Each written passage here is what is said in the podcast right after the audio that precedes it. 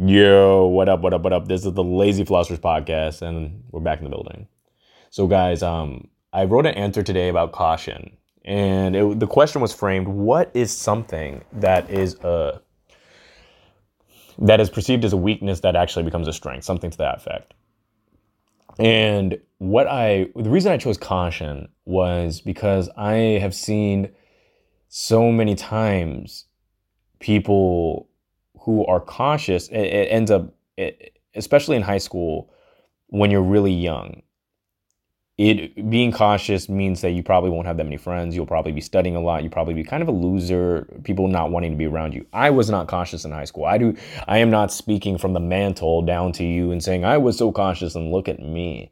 I'm more so speaking as somebody who has witnessed friends of mine who were hyper cautious. I, I, my next door neighbor went to Stanford, mathlete, um, works with like very closely with uh, Peter Thiel um, at Palantir. Not when I say very closely, closely. I mean I don't think anyone's very closely to Peter Thiel now, but he works um, that high, and he's younger than me, and he. I wouldn't be surprised if he's already a millionaire.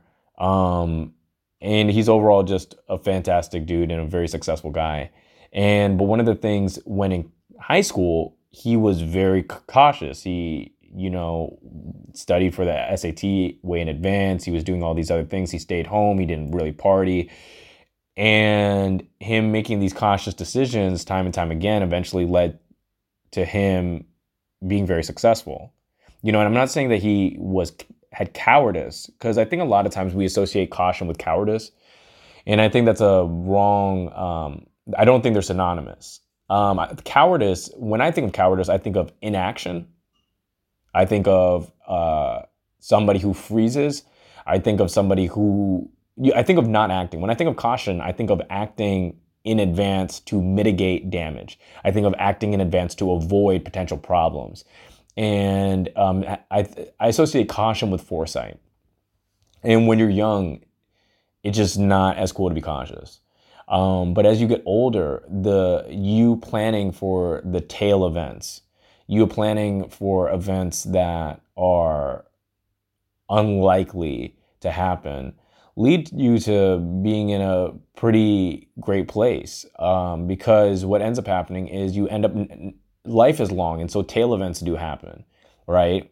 And as these tail events stack, if you just have fewer of them or you mitigate the blow, like a lot of times what holds us back isn't so much us doing the wrong thing, but is a um, is a bad thing happening to us, right? That's why I always encourage my friends. I'm like, wear a seatbelt because it's a lot easier to buckle your seatbelt up before an accident rather than after. Um, one accident, we never think about this, but an accident can derail the rest of your fucking, it can end your life, right? But it, it, let's say it doesn't end your life, it can derail your life. And the severity of which that can that happens can be mitigated by you driving safely, by you buckling up, um, by you not drinking and driving, and it increases the likelihood of something bad happening, such as a DUI or all these other things, or getting a ticket, um, when you don't take these things under consideration. And I think about with regard to projects um, and control. I had a discussion with a, another high school friend of mine. This one went to Oxford. Um, actually, he was an elementary school friend of mine and uh, middle school friend, but we've stayed in we've stayed in touch for years. And he ended up going to Oxford, and he was saying something the last time we met up in New York that the person, the most organized party, tends to have the most control. I thought that was interesting. The most organized party tends to have the most control. You you wouldn't think of it, right? You you generally think the most reckless party, whatever, but we tend to, if you have more of an organization behind you, um, a strong set of processes, you tend to produce more value, which then in turn gives you more bargaining or more of ability to overall execute on um, on what you say or just have more value associated with your brand name. And um, so as us as individuals over time the people who tend to plan to to be cautious over time tend to have the most capital available.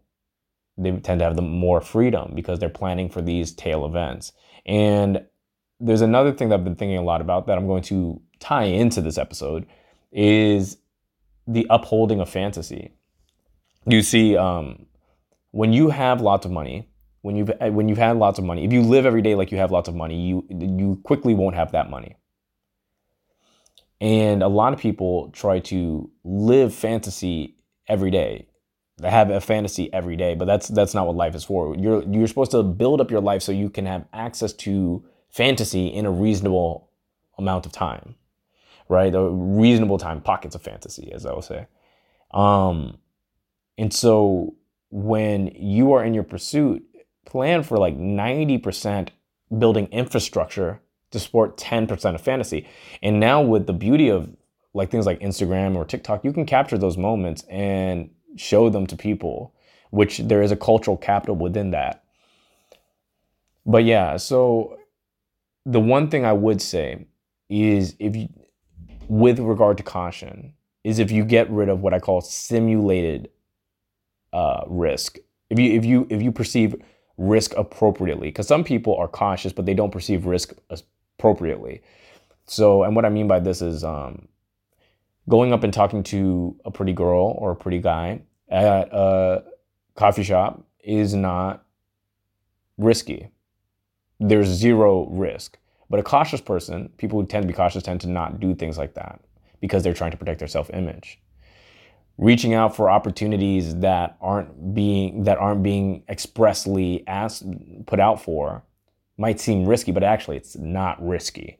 So if you can number kind of avoid the trope of the failing of a lot of these guys where they will be cautious in a place that doesn't require caution you will have a very stable but spontaneous and beautiful life.